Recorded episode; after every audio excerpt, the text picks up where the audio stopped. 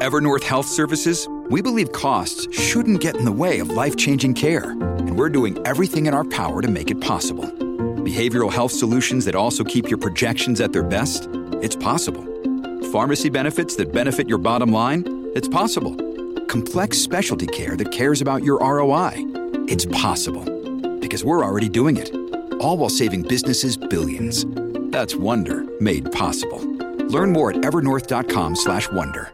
Hello, everybody. This is Marshall Poe. I'm the editor of the New Books Network. NBN listeners like to read books and buy them. So we thought we'd tell you that right now, our friends at Princeton University Press are having a remarkable site wide sale. You can get 50% off books, including ebooks and audiobooks, with the code 50, F I F T Y, at checkout until May 31. You can save some real money on Princeton University Press books. I encourage you to go there and check it out.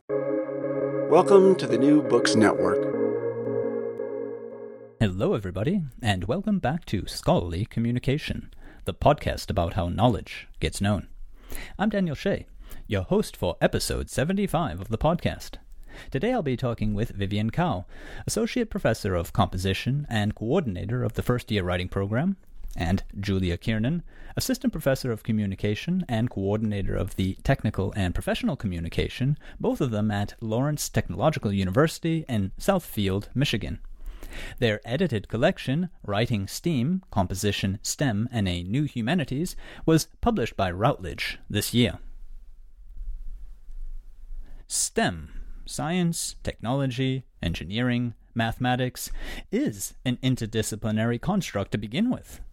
Now, it is true people will talk as if STEM was one thing STEM education, STEM research, STEM funding, interest in STEM, communication of STEM, real world applications from STEM. But let it be known, there is no STEM department at the university, no STEM scientist in the lab, and no STEM publication that a person might pick up and read about a STEM topic. STEM is above disciplines. STEM is between disciplines. STEM is around disciplines. But STEM is not one single discipline. I mean, seriously, researchers today are uncomfortable enough calling themselves just scientists or just engineers, or for that matter, just cell biologists or just electrical engineers. These people are researchers into cell surface receptors and signaling transduction, or they are specialists in the provision of utilization voltages to apparatus. Because STEM is interdisciplinary, but STEM is also subdisciplinary research into cellular signaling pathways itself, development of electrical power distribution itself, each of these is further subdisciplinized to such an extent that it's safe to call each also interdisciplinary. The communicative leap, for example, from autocrine signaling in a cell to paracrine signaling between cells is big enough that the researcher of the one and the researcher of the other must take great care to be understood by each other. Similarly, though on a more general level, the biochemist, addressing her finding to the biologist and to the chemist, must, despite blood relation between their fields, likewise take great care to be understood by both. So STEM, it's worth drawing everybody's attention to the fact, is not a single unit. Instead, STEM is a collection an amassment, a congeries, an assemblage, under four letters. And the reasons for getting all that under just four letters has quite often little to do with cellular biology per se, or with electrical engineering per se, because the reasons very often have a lot to do with economic concerns, political issues, societal problems. Really, STEM is not science, technology, engineering, mathematics. Instead, STEM is those disciplinary areas for the purposes of university admissions, for the purposes of funding commissions, for the purposes of policy making and economic growth and the sheer specialization of knowledge today. STEM, you might say, is a functional construct, set in place really to serve people's needs. And so, in the same spirit as that which first motivated the very construction of STEM, I say it's only reasonable, and actually it's quite necessary, that the four letter acronym get an A for arts, and become a nice, good five letter word, STEAM. I mean, just think about it. If STEM is already interdisciplinary and intradisciplinary, And also, if the motivation behind the S science and the T technology and the E engineering and the M mathematics is, if I may simplify here, non scientific to begin with, or at least very often outside of the sciences as sciences, well, then putting the A in STEM to make STEAM is really putting the A back in because the real driver of stringing together molecular biology and electrical engineering appears very much to be that these and the hundreds of other fields and subfields inside of the S and the T and the E and the M, the real driver here appears to be that the STEM fields be operationalized for the benefit and the assistance of everybody either working in STEM or everybody affected by the work of STEM. The real purpose of the acronym is that what the letters S and T and E and M represent be operationalized for the purposes of, for example, politics and the allocation of resources, for the purposes of, for example, enterprises and the hiring of new personnel, for the purposes of, for example, schools and the compartmentalization of course offerings and campus space. Now, these motivations behind STEM are some of the greatest, and at the same time, too, some of the least motivations we humans know. But these are all our motivations. Because the sciences, that is, STEM, the sciences of STEM, have in all their techniques and technologies for data gathering and information amassing no true motivation. All these really are just method. But the STEM sciences do indeed have motivations as true as motivations get when a person enters in and gives the data and the information use by interpreting it, by understanding it, by applying it, by sharing it, by questioning it, by doing whatever a person can do to turn data and information to use. Because the point here is the use by a person any use will do because it is use that results from motivation, and it is motivation that results from person, an individual, a human being, human, human understanding, human needs, human action, humanism, the humanities. Therefore, again, the reinstatement of A for arts has simply got to be in there, and since in STEM there are very few letters standing for very many areas of knowledge and very many activities of knowledge making, it truly is worth remarking that the A stands in itself for all that is human, things like philosophy, history, ethics, the social sciences, communication, and very many another field where the person is the object of inquiry, and very many another field where the person is too the subject of the inquiry.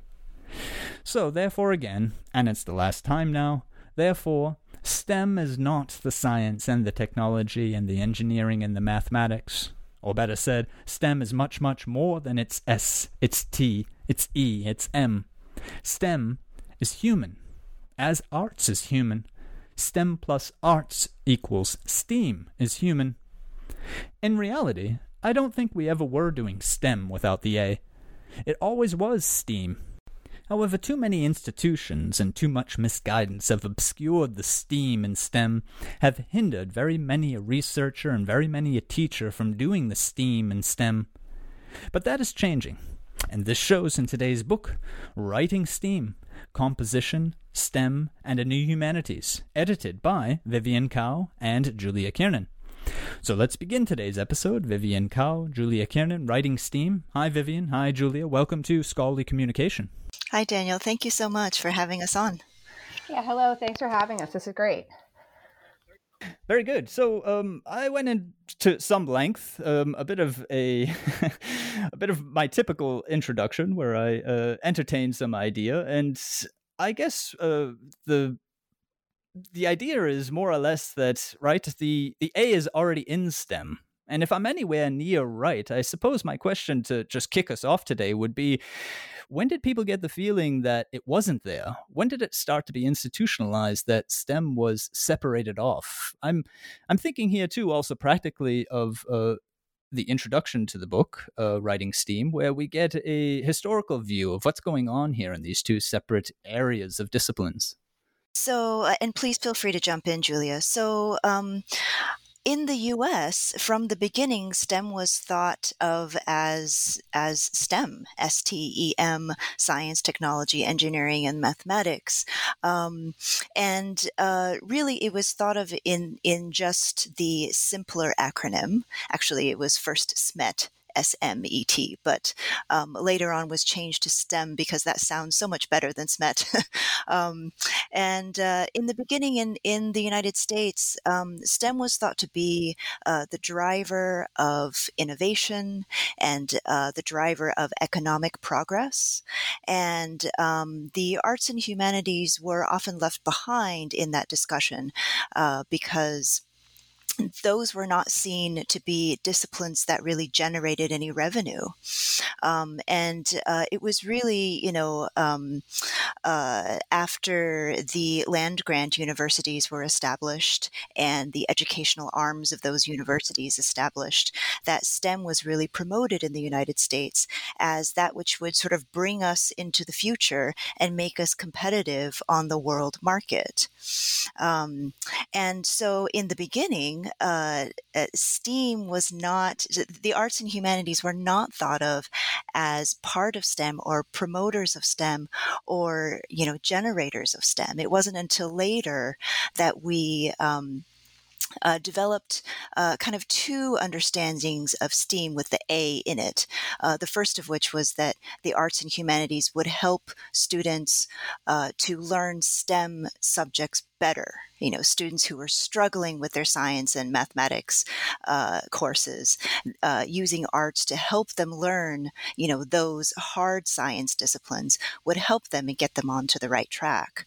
Um, and then much later on really only you know since the 2000s have we thought of steam as an end in itself.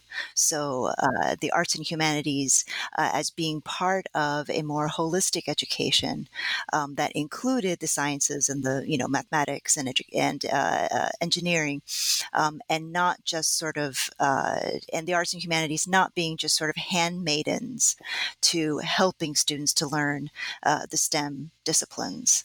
Um, and so I, I think you're right, Daniel, that that you know we we haven't really ever done STEM without the arts and humanities, but in the beginning, at least in the U.S., it was it certainly was conceived that way. Yeah, and in one of the chapters actually in our collection, oh, sorry, I'm just going to do this shout out to Kara Whitman, who wrote um, a chapter to feel with amazement in their minds. And she goes back and looks, you know, over hundreds of years of work in academia and points out that this is a really, really recent shift. It's not something um, that is, you know, historically based. Um, it's something that's happened within the last, you know, six to seven decades. Yet it's coming to be something that we think of as very normative now in education. So, this is one of the things that our collection really pushes back against that this is something we shouldn't think of as normative. And we need to bring these connections back to the classroom for students that tend to be segregating out their different courses, thinking of them as not, you know, interdisciplinary, as you were talking earlier, transdisciplinary, um, thinking about them as distinct and discrete which is really problematic because what happens then is they don't see connections across um, what they're doing in their different courses. And that kind of, I think, feeds into some of the deficit problems with STEM education. Yeah, and these connections across, I mean, that's, yeah, precisely what I was referring to. Also, this long historical view from the scholar that you just uh, cited there was another thing that I certainly had in mind. I mean, the connections across, noticing that in arts there are things i mean you you put it into your title writing um, steam um, there are things to be learned and mastered that any good researcher knows he or she needs. That's i mean certainly one connection that i think is quite obvious. Another connection that's perhaps less obvious is the fact that uh, as i was trying to draw attention to in, in my um, introduction it's it, it's become now that the specialist realizes that you know just the next department over right? The molecular biologist and the cell biologist, you know, they have some communicating to do as well. It's not just biology anymore. So it's that it, we're inside of sub and interdisciplines as we move within the sciences themselves. So this understanding of communicative acts and communicative effectiveness is it, it belongs in STEM. if it isn't there, it then you're doing it wrong basically no and i think you're completely right, yeah. right. So I'm just going to quickly respond to that because one of the words you've been talking about is or using is interdisciplinary, but I would even go so far as the way we think about STEM, you know, as each of those letters is separate and it's more multidisciplinary. And that's where we have several academic fields which are adjacent to each other or even cross-disciplinary where, you know, one academic field is used as a lens to understand another. But what's i think segregating them out as you know kind of letters doesn't really get to the interdisciplinary nature or even the transdisciplinary nature is when we've realized okay we're learning this in a university or higher education setting but what we actually need to do is think about how this can reach out into the public or how this can reach other stakeholders outside the academy if we really want you know to address global human good that can be addressed through innovative practices within STEM and, you know, creativity, which is often, you know, a STEM based construct, they one would think, but there's so much creativity tied to the humanities and that A, but we often don't see that kind of transdisciplinary aspect coming out. I, I have to jump in there, uh, Vivian. I definitely want to give you a chance to answer, but uh, it just is. It's really relevant. What's on the top of my mind right now is is this idea of creativity that's brought in by the A, and it's probably one of those scare words for scientists, right? Creativity, ah, you know, like story and narrative are another one of them, yeah, which comes up also in various contributions uh, in the book, and it, it shows up generally in composition when you're dealing with scientists. You know, the the the the narrative of your article, and um, I think it might also be helpful to make more precise what we mean by that. Creativity is a is a huge area, isn't it? Uh, one area of creativity is is reflection, and I think that would be one of the strengths that the humanities, to speak generally, that's what the A partially stands for anyway, brings in. So a researcher like Jon McKenzie in performance, who shows that really it is that ability of the humanities to be constantly transgressing their own sets of definitions and boundaries to move into new areas. And that's not something that's that as he shows comes natural to say like computer scientists or even people in business administration. Um, and that is one of our strengths and something that probably is needed in many scientific disciplines today where the the the pace of research, the pace of findings, the need to interpret has become just absolutely necessary, essential, central.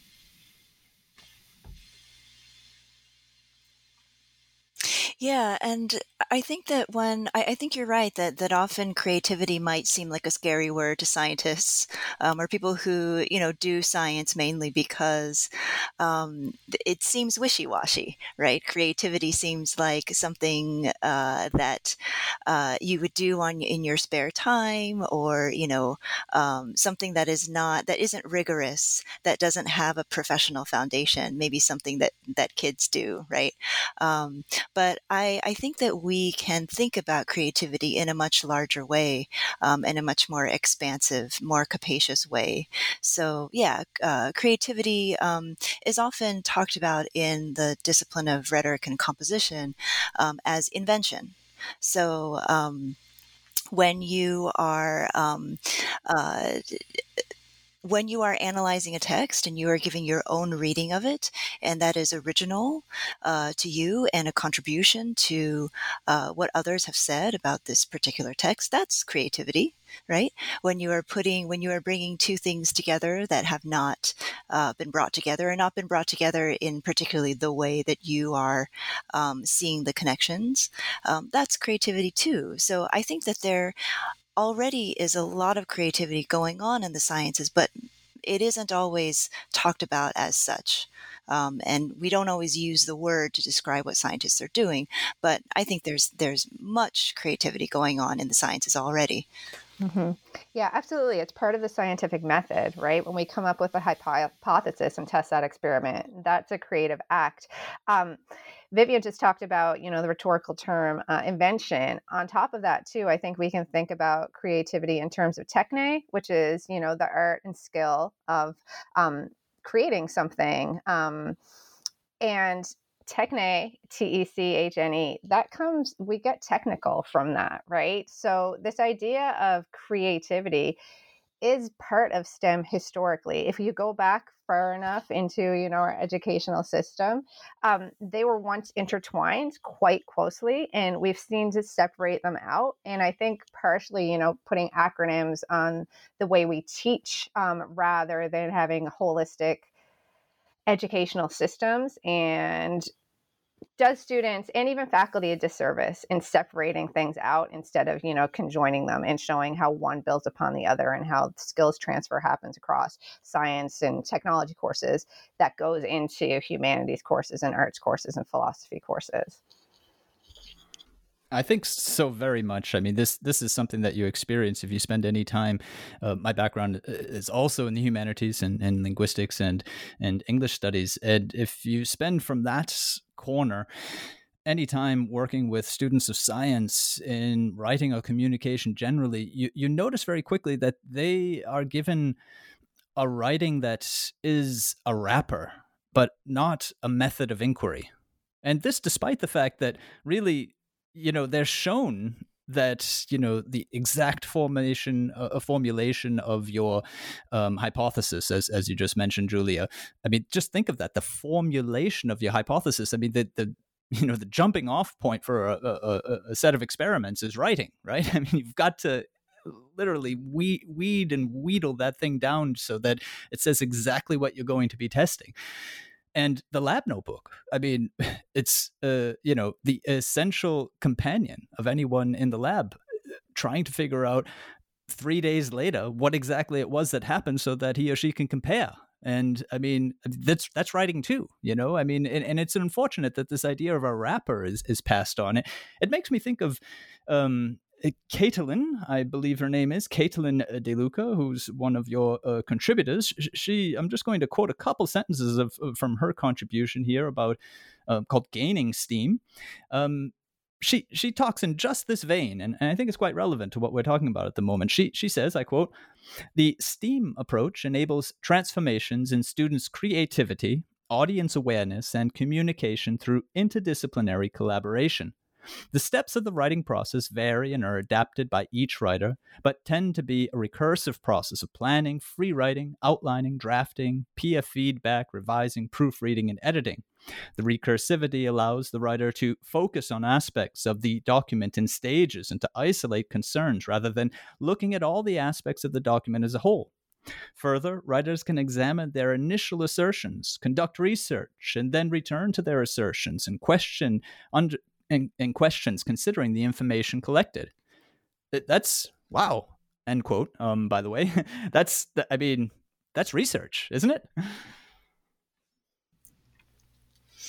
Yeah, absolutely. So Caitlin's piece really um, explicitly draws connections between the scientific method and the writing process. And so, um, for sure, I mean, she goes through how um, she teaches her students in her technical and professional writing class that these are very similar processes in that they are both iterative. So, both the scientific method and the writing process ask you to go back again and again and again and revise and rethink um, and re look at the work that you have already done. Um, and that, that these should not, the, these two processes should not be thought of as different or foreign from each other, but the skills that you learn in doing one can be very uh, easily transferred and applied to this to the skills that you uh, need to do the other. Yeah, which goes back to that idea of holistic education, which is especially I think in, you know, North American Western education systems we we've moved away from it for a couple of reasons. One is, you know, because we've siloed off our different departments and our different disciplines, but also as education becomes more and more individualized and autonomous, students don't necessarily work together to solve problems. And to me, that collaborative um, part of the interdisciplinary is often lost sometimes in the you know same classroom but even across classrooms. So you know what vivian was just talking about was like the transfer of learning skills. Students don't necessarily come to that themselves. We may tell them in a humanities class you know these these skills you're going to carry them out throughout your other um, upper level discipline specific courses but if we don't have faculty in those STEM disciplines reiterating that and working with the humanists in their specific institutions, often what we say in our writing classroom or another communication or humanities type classroom falls on deaf ears because students need to hear this over and over again because I would argue that with this push towards STEM in K to 12 and then in higher education, um, we've we've forgot about this idea of interdisciplinary and the collaboration needed within creativity, within problem solving, um, you know, within creating text, written text, or visual text, or even communicating to people that are not like ourselves. And I think that is the big issue with STEM. It's really good at getting students to work with um, people that are following the same professional or academic path. It's not quite as good as helping them make the connections to other disciplines that they need to help them with you know world problem solving and either within the classroom or outside the classroom later on in their professional lives yeah, and I mean that's one of the things that stands at the heart of rhetorical education is this idea of audience awareness, which was also just mentioned in the quote I gave. And as you seem to imply, and, and, and this is also a question, so I'd like to hear if I'm understanding it right it would it would appear that as we progress uh, in this somewhat siloed system, this separated out system where you get a very specific degree, you also get very specific training. So the idea that you would be then in certain classes where the main point is is that you realize what is an audience and how do I communicate with them um, and, and, and understand that that's enough of a skill that you can bring over yourself the key word the magical word transfer yourself over into other types of writing. That's not seen as a marketable skill is it? That's not seen as something that can be packaged into a workshop Right. I mean, just to give you an example, um, you know, at our university, uh, many of the science and engineering majors have these really packed curriculum flowcharts. So, um, you know, many, many classes, 100, you know, 30, 135 credits um, of classes that are more or less in their majors. Um, they do take a core curriculum, and most of that is done in the College of Arts and Sciences, which is where we live. Um, but uh, you know, the majority of those classes are very discipline based, and um, so as they get further, as these students get further along in their training, they see people in their own fields more and more and more and see people outside of their fields less and less and less. Um, and so I think that if if we really are serious about STEAM, if we really, um, if higher education really believes that um, an interdisciplinary education um, that values communication, uh, that values working with others in collaboration. Uh, if we if we really think that this is the way to go, then we have to build these classes into the curricula of students who uh, who who otherwise would would just be taking classes with other specialists like themselves. Yeah, maybe this is also yeah, the best. I think the across. Oh, sorry. I just want to reiterate no, that go right, working go, across go, the go curriculum right ahead. is Yeah. so important. No worries. It's so important. But I think when people think about working across a curricula, they still sometimes think about it as okay, we're working across the engineering curricula or working across the computer science curricula, not thinking about how um, a humanities, like a course I would teach technical and professional communication, actually supports the work they're doing in these other classes. And those conversations ne- aren't necessarily happening all the time amongst faculty. Um, so if they're not happening amongst faculty, it's really hard to show students the benefits of those. I think the other thing that um, really Vivian pointed out there that's really important are also the ways that students learn in different classrooms. In humanities classrooms, we tend to take an inquiry guided learning approach, right? Where active learning is very important, student centered learning is really important because what all that does is it forces students to self reflect, um, it forces metacognitive growth.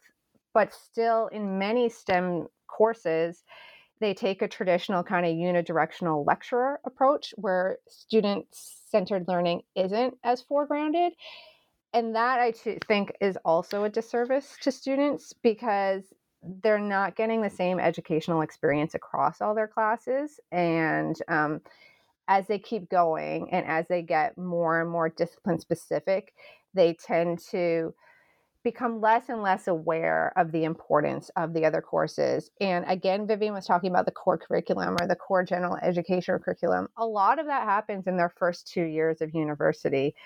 And um, as, you, as, as anybody that can remember far back to their undergraduate experience knows, you forget stuff semester to semester.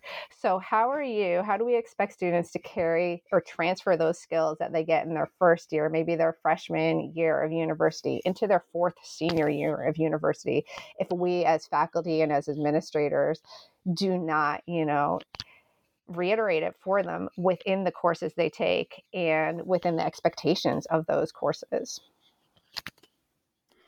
I mean, uh, I I think uh, I mean that that's obvious. I mean, who who, who even remembers their first uh, semester as a freshman, right? I mean, at all, right?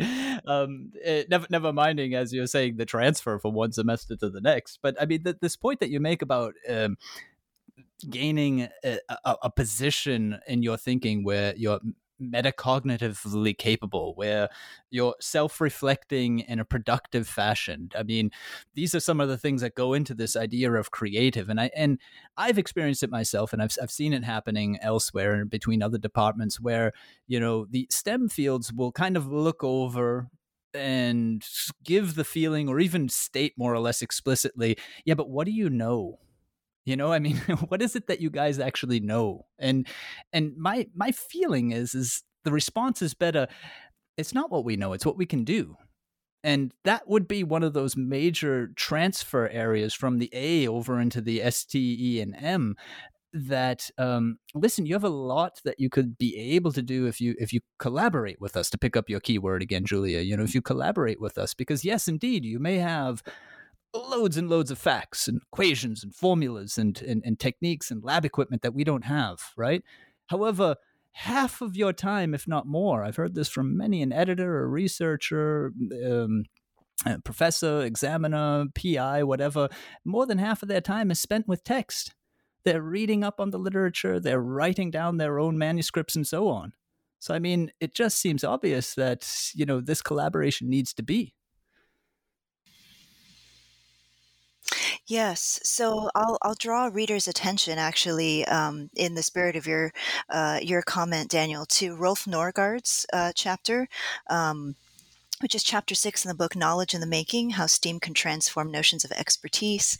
Um, and it strikes me, Daniel, that, that the, the, um, the concept you're talking about there that um, is underneath that question, what do you know, is the, the, the notion of expertise, right? What is it that humanists are experts in?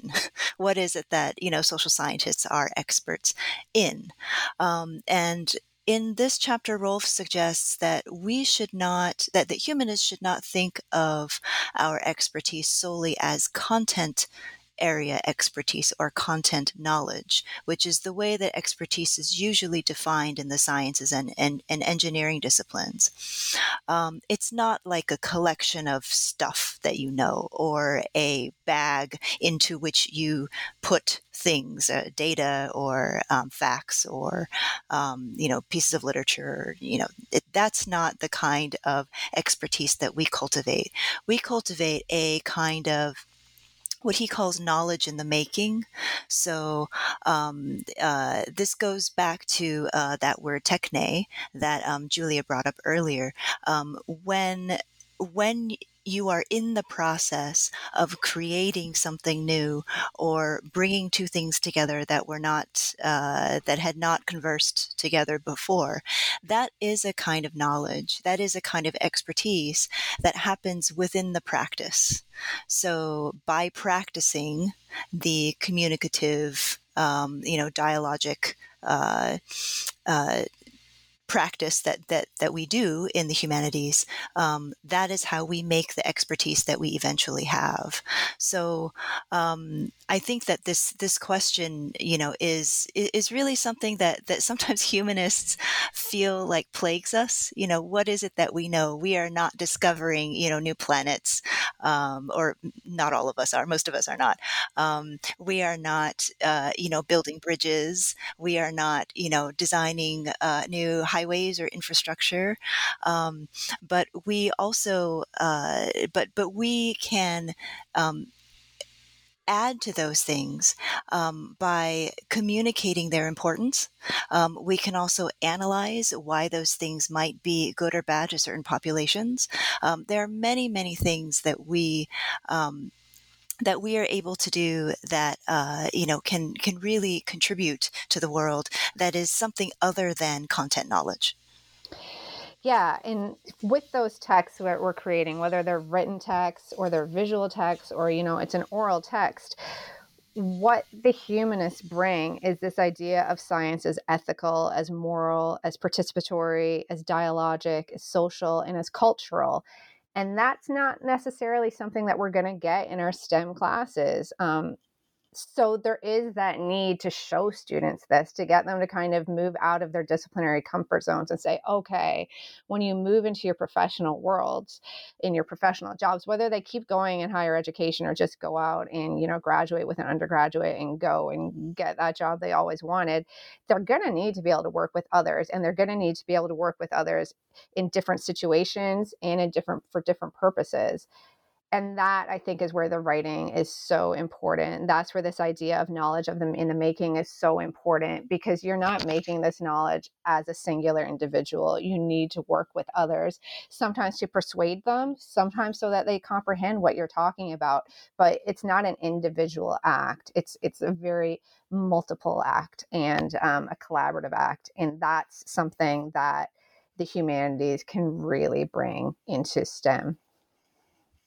Yes, and very much of that definitely comes out in in Rolf Norgaard's um, chapter there, and I'm very glad that you you cited that. That was a miss of me, and the the the way that you you both uh, describe that makes me think, if I might just summarize, that one of the things that a humanist view of the world can bring is so the the products of science can be understood. The the production process of science can be understood if we think of the bridge, right? Or let's say the genetically modified molecule, something like that, right? These things can now be understood in the way that they are. The producers themselves can also be understood. What is it that the scientist thinks? What is it that the scientist is is intending? What is his or her enterprise, if you like, his his or her endeavor? But what seems to come out in STEM also and this is where the educational aspect of it comes in, is that the humanist can also be the scientist, or the scientist the humanist. In fact, that seems to be one of the central aims of the entire STEAM movement is that we end up also with people who, uh, Julia, as you as you've just said, you know, might move right on from uh, academia out into the work world and so on. But we're sending out people also who don't just simply ask how, what, when, and where, but sometimes also for their own benefit, even ask why.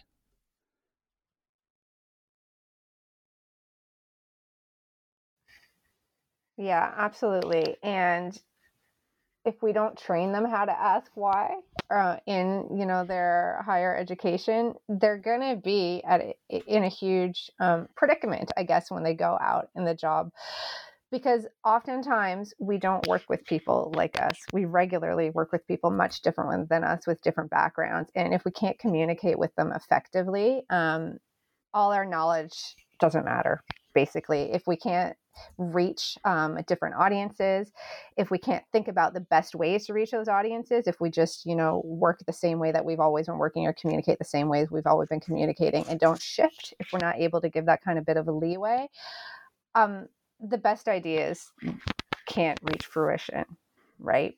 So I think that's something that students aren't necessarily aware of, but yet all the chapters in this collection really push towards helping students see that they need to work with others and that the ideas that they learn in one class are accessible in another class whether it is a philosophy class matched up to a math class or you know a history class matched up to an engineering class there is definitely going to be overlap across those but I think as faculty, we really need to help students make those connections. And in doing that, we need to push towards the interdisciplinary nature of STEAM and how STEAM affords STEM.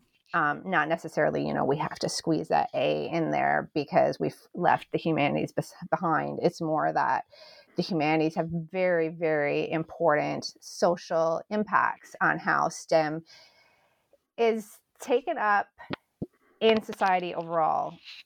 And I think when you were talking about earlier about genetics, there's a lot of public distrust of a lot of science and we see that especially now and that is only going to be further propagated if we don't train and teach our students how to combat that in the ways that they write in the ways that they talk in the ways that they create texts and I want to draw listeners' attention to the fact, uh, Vivian, just quickly, that a lot of what we're hearing Julia say right now is in her own chapter, uh, building socio scientific trust is a post secondary obligation. So um, those ideas are expanded on and given um, their full evidence there. So that's just a side note. Please, Vivian. Oh, I, I was actually just going to say that that that Julia's chapter really does, you know, bring that bring that forward. Um, uh, and I, I also wanted to, to make a plug for um, uh, the chapter by Olivia Burgess and Alina Handorian. Um, this one is called Interdisciplinary Collaboration for a New Humanities and a New Engineer. Um, and this one I think readers will be really interested in because it talks about a team teaching experience. So Olivia is a humanities person, um, and Alina is a chemist. And they together co taught a course um, that was about ethics and values in um, scientific innovation. Um, and, and the course was for um, undergraduate engineers. So, you know, that here are two, you know, uh, professors teaching outside of their fields to students who are also essentially outside of their fields. um, and uh, I think they really illustrate um, what you were both talking about, um, which is that uh, th- that faculty need to model this kind of interdisciplinary collaboration, um, so that the students can see what it is we're talking about when we say that when we work together, it's better than when we work alone. Um, and so this this chapter really uh, you know kind of brings out some of the reflections of both of these um, instructions instructors on how they designed a course that really uh, tried to give that message to students. Yeah, and I mean, scientists today and students of science. Uh, it, it, it may well be that we're still convincing them that you know things like uh, communication are central to what they do not all of them, but uh, enough of them that it can be difficult from a writing center perspective, from a, a English uh, studies perspective, from a, a, writing program perspective, to really get in new programs, to really develop them in the way that they need to be developed. But we don't need to convince any scientist or student of science, uh, science anymore about the idea of collaboration. I think that message has come through entirely that you know there are no more articles really in most sciences that are written by one person. And there are no labs or major funded majorly funded product uh, projects that are um, you know a team of one. That just doesn't happen anymore. And and, and that's why it seems like this should be an easy sell vivian what you're referring to and uh, and in amongst many of the sentences that i underlined in that chapter by olivia burgess and alina handorian um, one is and it is this one here i quote team teaching is one way to help remove traditional boundaries between disciplines design a more well-rounded curriculum and most importantly engender a pedagogical mindset in instructors that mirrors what we want to see in the new engineer. That is collaborative flexibility, creativity, and adaptability. End quote. Um, yes, yes, and and, and more yes. yeah, that flexibility though, it's it's hard to achieve. I think in a lot of post secondary settings, um, team teaching, while it is a lovely experience, um, it's sometimes administratively really hard um, for for you know who's in charge of that scheduling to figure that out and i think that's like a small kind of administrative type of thing but it gets in the way of making these types of steps towards progress um, how to and when you were talking about multiple authors on a scientific paper. Yes, absolutely. We see that all the time. But yet, those multiple authors often come from the same discipline. So, while there is a level of collaboration and cross pollination, it's primarily still within the same discipline. Um, we don't necessarily see the same type of, um, we do it in grants, which you mentioned as well. There's definitely more people usually coming together from different disciplines there. But I think even in publication, we're still, academic publication, we're still very discipline specific within a discipline rather than across disciplines. So until we make that shift in terms of faculty expectations, um, it's really hard to expect students to do that.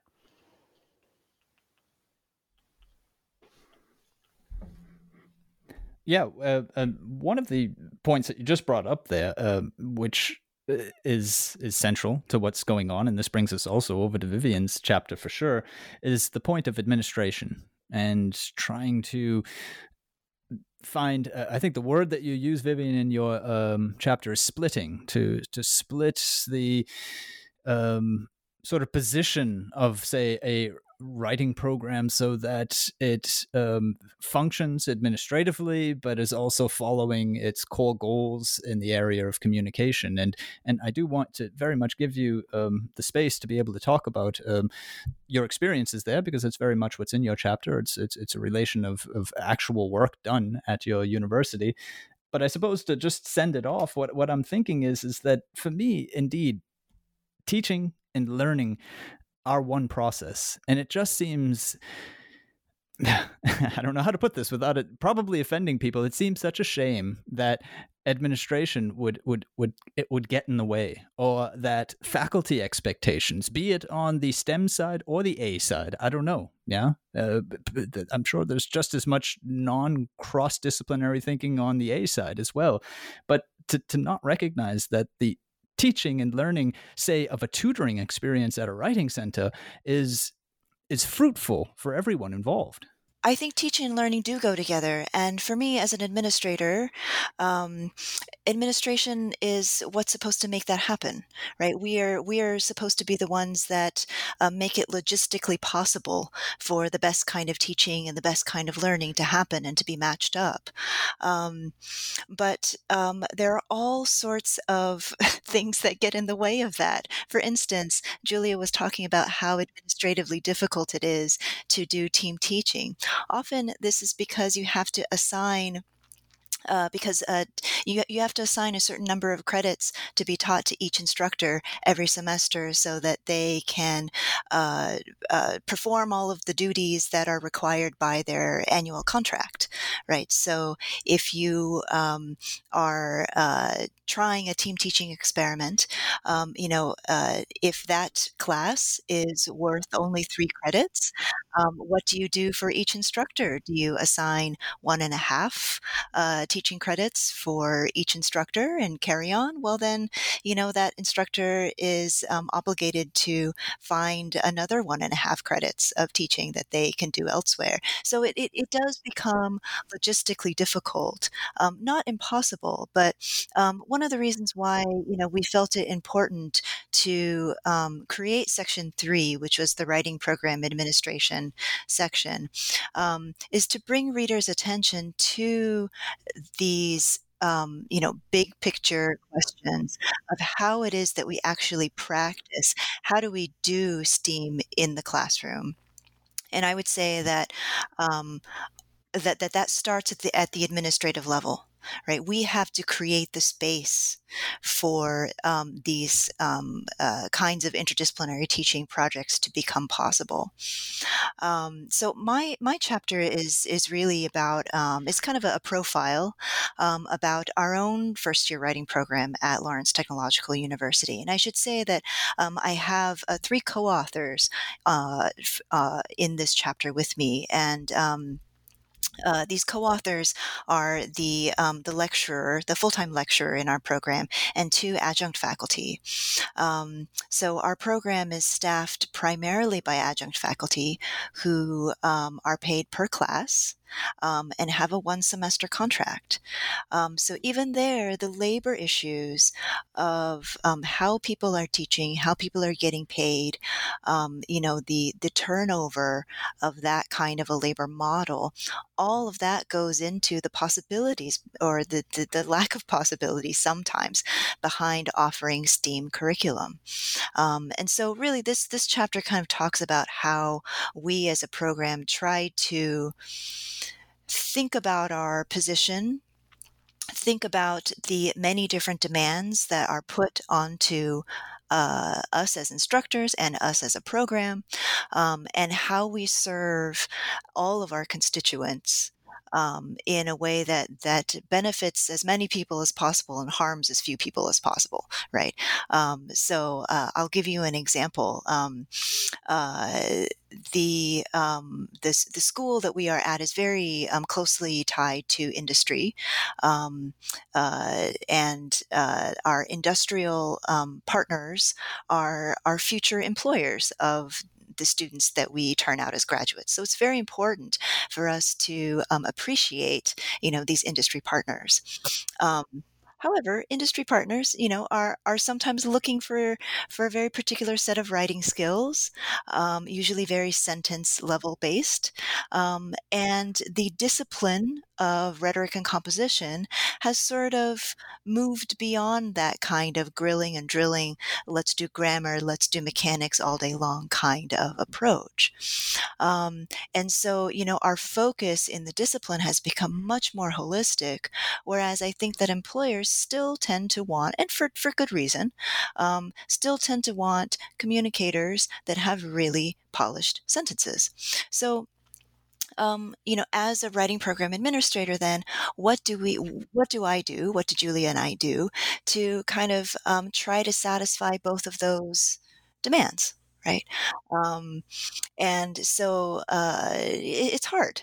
Um, you know, you you design curricula that um, you know is uh, uh, that is in line with the best practices of your um, of your discipline, um, but you also have to understand that the best practices of the discipline don't always match up with the particular position that your university and your program within your university um, finds itself in.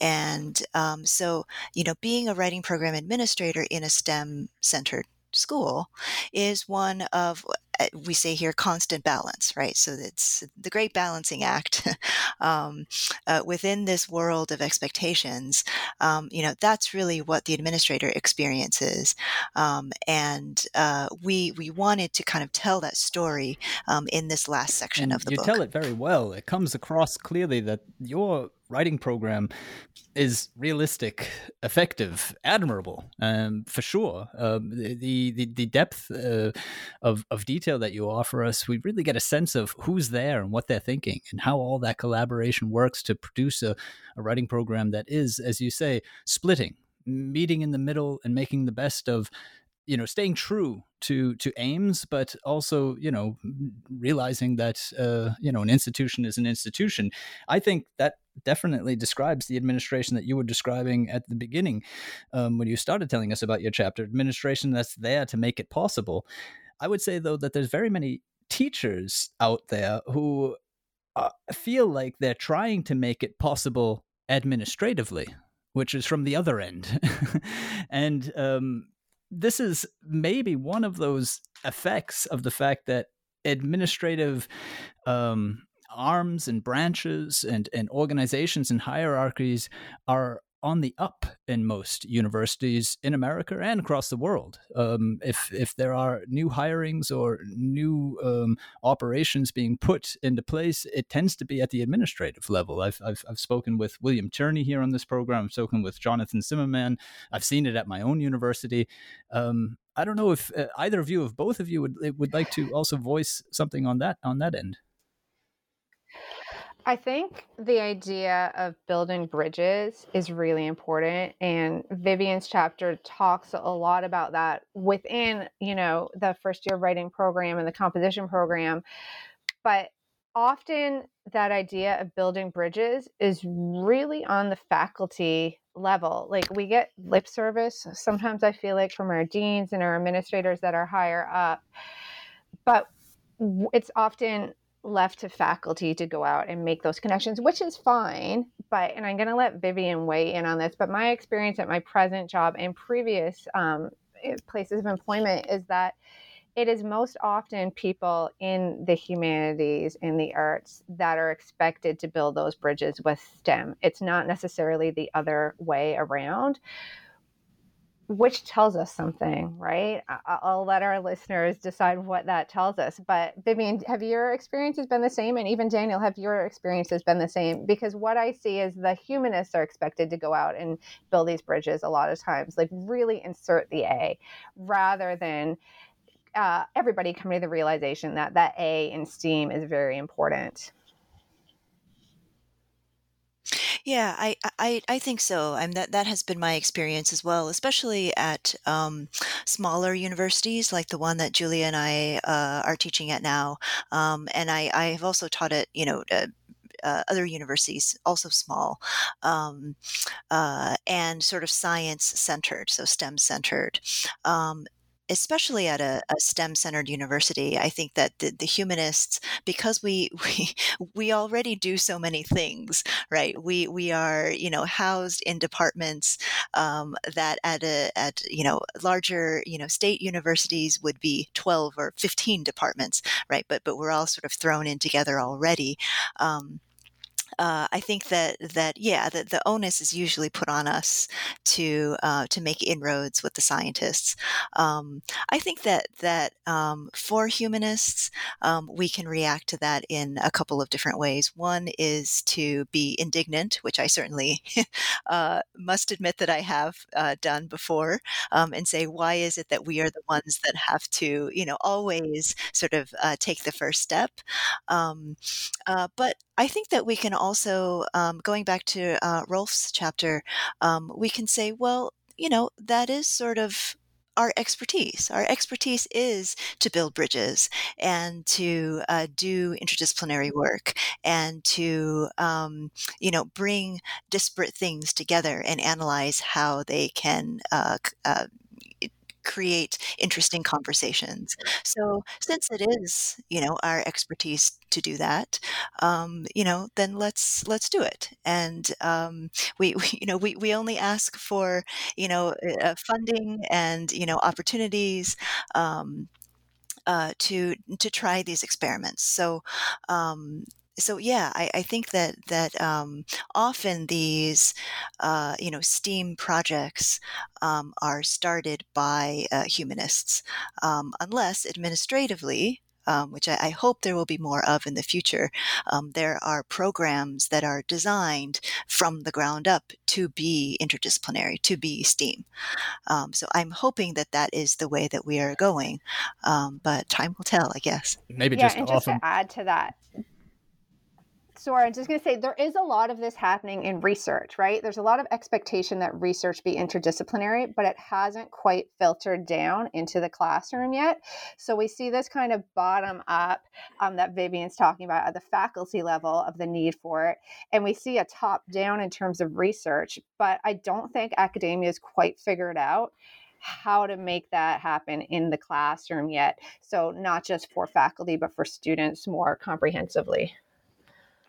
Yeah, it doesn't. It, it just doesn't fit into any of the rubrics or categories. I think that a lot of, you know, different uh, departments are are used to thinking in, and that's I think one of the. I mean, I can give also my own experience over here in Germany, uh, based in, in in Europe, as my listeners will know, and um, Heidelberg University, and also KIT, which is Karlsruhe Institute of Technology. Sounds a little bit like MIT. It's probably not also by chance. Um, one of uh, the larger larger institutes of technology here in um, in Germany. And uh, yeah, it is exactly the same. That it is the A, the humanities that are making the first step, and and and and what's shocking sometimes is that you make that first step and you arrive over there and you realize that sort of ad hoc the faculty in biology or somewhere else have already sort of arranged some sort of internal you know quick scientific writing workshop or this is how you do peer review whatever and and and all that is you know good stuff. It's not like i would ever tell you know a, a, a publishing researcher that they're not allowed to tell you know students of science how to do what it is that they do. But wouldn't it be so much more effective if if you know the the uh, communication expert sat down with that scientific expert and that knowledge became more explicit and more transparent and was packed packaged in a pedagogically um, sort of manner that would that would work for the students. Um, so that you know when they do go to write their first peer review when they do start penning their first article you know th- these things actually then start working. It's not just a matter of uh, you know it, knowing the knowledge of it it's also being able to do the practice of it so at, at, at our university, we have what's called a, um, a writing across the curriculum program, which is a faculty initiative, um, and Julia and I are are um, sort of the, the co-leaders of this of this initiative, um, and we bring together faculty from all across the university, so all of our different colleges, from uh, business and information technology to design and architecture to engineering to you know uh, the College of Arts and Sciences and um, and we as faculty get together and we talk about the kind of writing that we are doing in our classes that we are assigning to our students. How do we run peer review? Do we run peer review? Um, how do we grade students according to a rubric? Do we use portfolios? Um, what kind of writing assignments are students struggling with in you know uh, calculus versus in um, in our you know first year composition courses? Um, and that has been I think, a really fruitful discussion for us um, because we have found, uh, just as you found in your experience, Daniel, that everyone across the university is doing some writing in their own way. Um, but how much more uh, efficient, for one thing, um, but also how much more rich um, could these writing experiences be if we had a more centralized understanding of what we were all doing, you know, which doesn't necessarily mean we all have to do the same thing at the same time. But uh, if we were more aware of what our colleagues were doing in terms of their their writing pedagogy, um, I think it would help everybody to be more effective um, in their own courses. We could better align um, what we do with what with what they do, and and vice versa also. Um, so, uh, so yeah, that I think that has been very fruitful for the faculty. That's been running. We've been running that for the last couple of years. Yeah, and it's great because you see, like Vivian said, you see the same things happening in different disciplines, but they're talked about in these like slightly different ways, which is great. We can recognize it as faculty when we get together but that's much harder for the students to recognize. If we were using the same language the same terminology the same concepts throughout all their courses in a holistic way students might stem students may see the benefit of those humanities courses much more quickly right? And it would be reinforced through their coursework.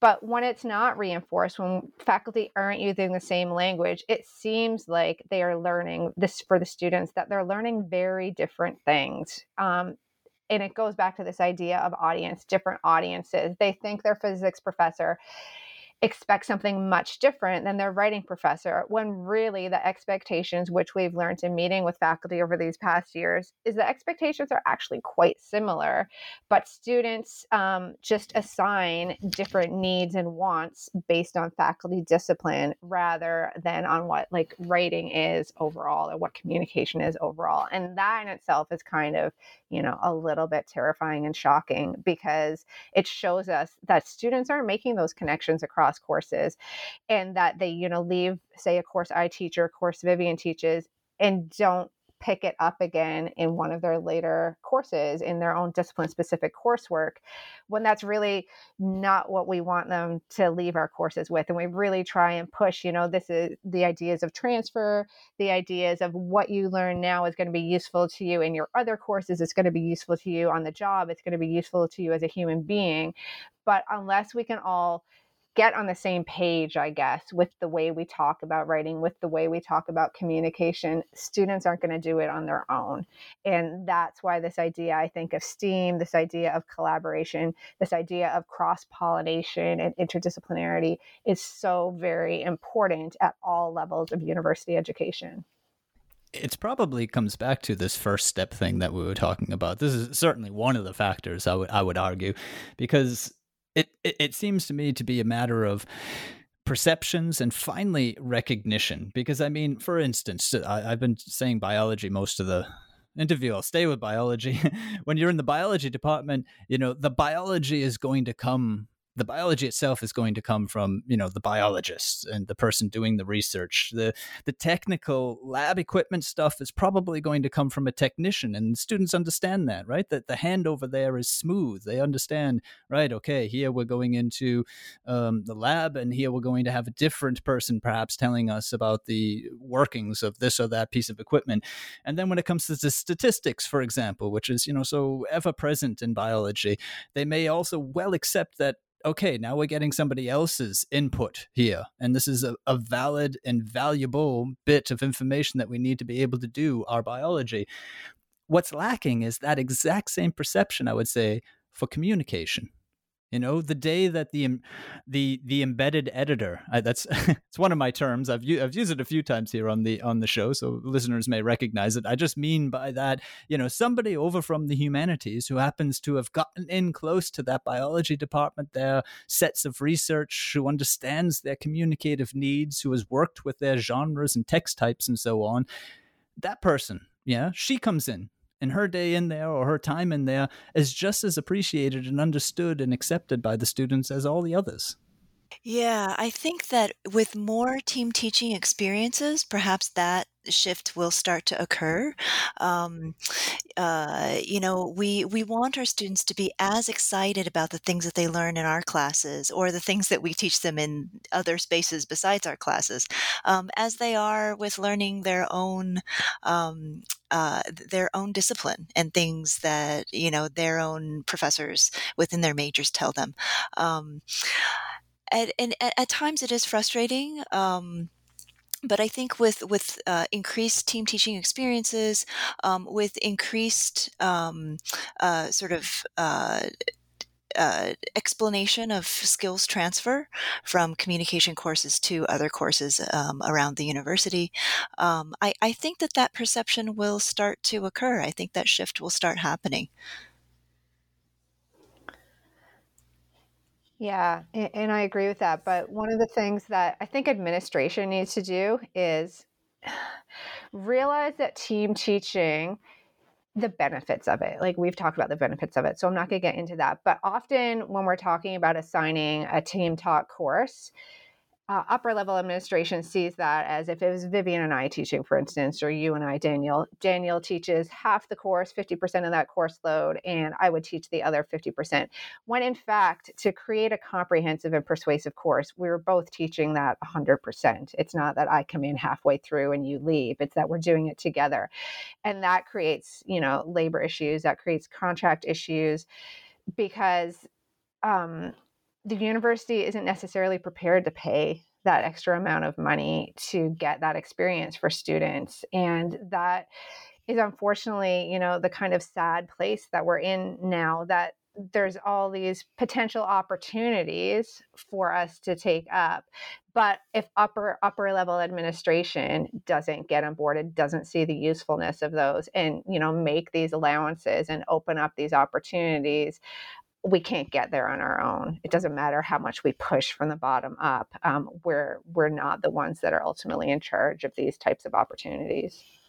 Yeah, and that's and that, and that's really the sad reality. Despite the fact of the return on many of the things that um, you know a a student of the sciences will gain from uh, exposure to uh, you know humanist learning, the A and STEAM um, just writing skills to put it right uh, plain and, and, bluntly. But what you say there julie about you know upper level administration or even faculty one of the things that you'll hear in response is look you know these biologists i mean if somebody's a biologist and they're listening uh, this is really just an example. They could stand for anyone.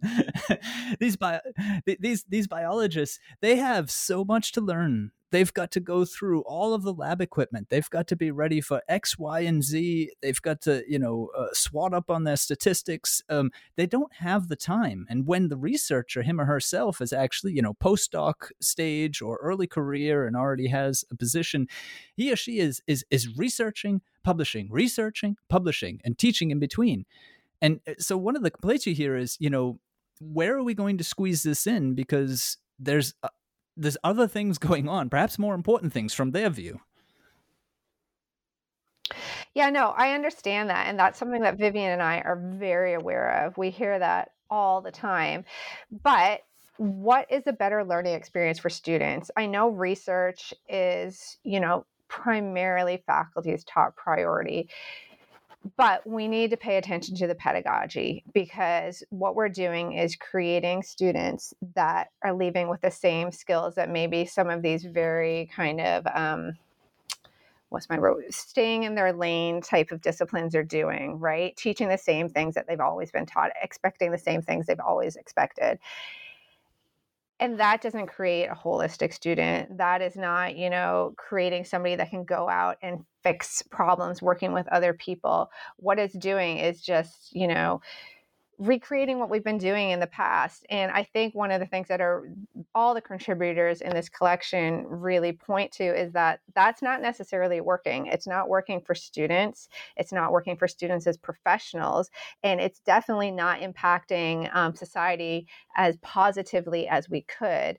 So, just because something we've been doing it for a long time doesn't mean we shouldn't take a step back and reflect upon it and see okay what are the changes we need to make? And one of those changes might be you know potential restructuring of post-secondary education um, getting forcing students in a way inviting them but also forcing them to in faculty to see the benefits of working together at multiple levels, be it academic, be it professional, be it social. But there are definite benefits there. Um, it's a richer experience when you see through somebody else's eyes. And so, yeah, research seems to be the trump, but maybe we need to rethink that a little bit if we want the student experience to be not only better for the students, but better for society overall. Yeah, I, I would also add that um, in addition to researchers themselves saying, you know, we don't have time to really think about our pedagogy because we are caught in this cycle of researching and publishing and researching and publishing, um, the corollary to that in in the teaching world is our students who are majoring in the sciences don't have time to take more uh, composition or um, communication courses because their flowcharts are already so full of content based classes, right? Um, and and I think um, you know for for for me, somebody who works in the first year composition world and is a, a program administrator of first year composition, um, I kind of take that as um, a challenge to use the first year composition space as a place to do STEAM work, as a place to talk about research um, in a more interdisciplinary way, or talk about analysis in an interdisciplinary way, talk about skills transfer. Um, because first year composition is a flexible space. It's a space um, that uh, you know where where um, uh, many, many different um, explorations can occur. It's pre disciplinary, it's transdisciplinary, um, it's interdisciplinary. So um, that first year comp space which at uh, our university we have one semester, but at many universities um, in the United States, uh, it's a two semester sequence. Um, that's a good amount of time to, um, you know, have students for who are early on in their college careers um, and and it's it's time where we can spend with them, um, and we can start instilling some of these principles um, and some of these values of interdisciplinary collaboration. Um, uh, in, in, in, during a time when when we so to speak have them uh, held captive. Yeah, I mean, that, that's yeah. that's definitely. Yeah, go on, Julia, please. I was just to say, um, just to kind of add to what Vivian's saying, it's also a jam packed space. Like we do so much work in these courses. And often when you hear people from a STEM discipline saying, oh, I can't fit anything else in, I can't fit anything else in either in my humanities courses. I am maxed out with what I get students to do. But I think as a responsible faculty member, as a responsible teacher, you kind of have to take a step back and go, okay, what can we tweak? What can we shift a little bit? What can we think about differently to give students that richer experience? Because just because I teach a humanities course doesn't mean I have all this empty room. It doesn't mean I have three or four weeks where, oh, we're just going to, you know, reflect on things, even though that metacognitive act is really important. I think in the STEM disciplines, there needs to be more moments of reflection that are required and that are even taught to students to see the importance of it. Because to say there's not enough room, I think is an easy way out. You can always make room. We know this in our professional lives, we know this in our personal lives. But making that room is messy, it's hard, and it takes time and people aren't always ready to do that especially when you're trying something new um, and that's i think where this collection is so important because it shows the different steps that people have already taken and in a way um, it means that if you see something in this collection that you want to try on, you're not starting from scratch. You're almost taking it up and thinking about it in new ways. So that's, I think, one value of all the different contributors that have come together here. Yeah, and it's it's definitely great stuff. I mean, it, what what comes out from the volume is this idea that you know STEAM is a broadening for the people over in STEM now, just as the word gets a little bit longer, they get a little bit more, you know, and it being able to be fit in there somehow. I mean, Vivian's uh, pragmatic approach of, well, when we have them, let's use that time is uh, uh, commendable. I mean, that's exactly what we need to be thinking in that in that respect. Um, and hopefully, you know, that time will will will pay off for them in such a way that maybe it will come back to faculty and they'll want to open up a bit more space because this issue of time is is quite significant. It, it's it's a mindset because there is no need to uh, you know deny the fact that there is a you know a fundamental difference between the A and the STEM. You know the the mindsets, the approaches, the work that's done. I mean that comes that comes out in the book. What I also liked in the book, and I forget now exactly in which chapters, but it was at multiple points,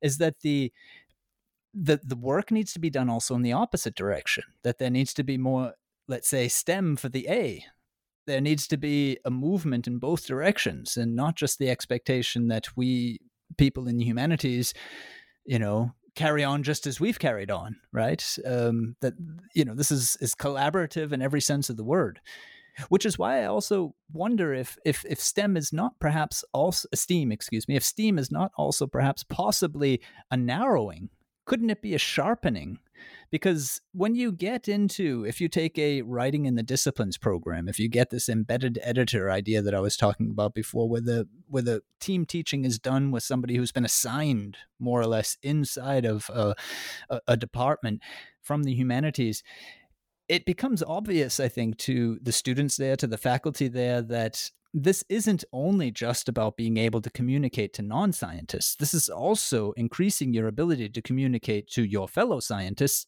your ability to even represent to yourself exactly what it is that you mean.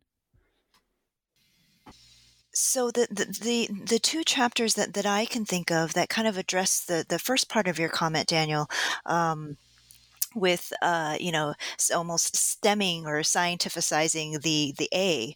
Um, one is John Misak's chapter on um, AR and VR.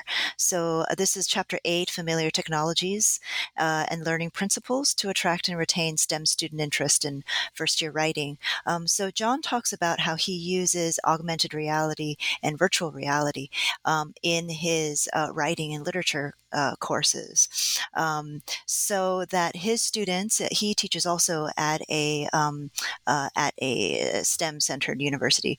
Um, his students um, are not put off immediately by the fact that they you know find themselves in a humanities course and um, you know because they have already you know uh, bought into the narrative that they want to be engineers and that they're better at science and math anyway, they can sort of blow off, you know, uh, his classes, um, so that they don't, you know, kind of get into that groove. Um, he incorporates these technologies that are used in um, classes in in the STEM fields um, because these technologies, he writes, are familiar to the students. Um, and so uh, when they see these, you know, familiar materials show up in their humanities courses, they are less likely to be resistant to the curriculum and more likely to engage. Um, so that's, you know, one uh, one chapter um, that, that I was thinking of. Another is um, uh, chapter five, uh, the one on inquiry-based learning by Erica Duran and Lauren Micucci Springer, um, they talk about how writing about STEM uh, subjects uh, with their non-traditional uh, students um, actually helps these students to um, uh, to to think of themselves as STEM practitioners, right? So these are our students who maybe are coming back to university after many years away, or um, perhaps they are um, non-traditional in, in the sense that they uh, come from disadvantaged backgrounds, um, which is non-traditional for STEM. STEM tends to be, um, you know, a uh, a, a, place um, that that sort of attracts um, students from more advantaged backgrounds because the science and mathematics placement needs to be there. Um, but uh, for for many of these students, she says, um, you know, simply writing about STEM. Uh, subjects and thinking about STEM subjects in humanistic ways helps them to actually identify uh, with, uh, you know, STEM practitioners and see themselves as as people who could go into the STEM professions um, and uh, th- who could succeed in those professions, even though the larger culture may be telling them that um, they won't, or it's very hard for them to do so. Mm-hmm.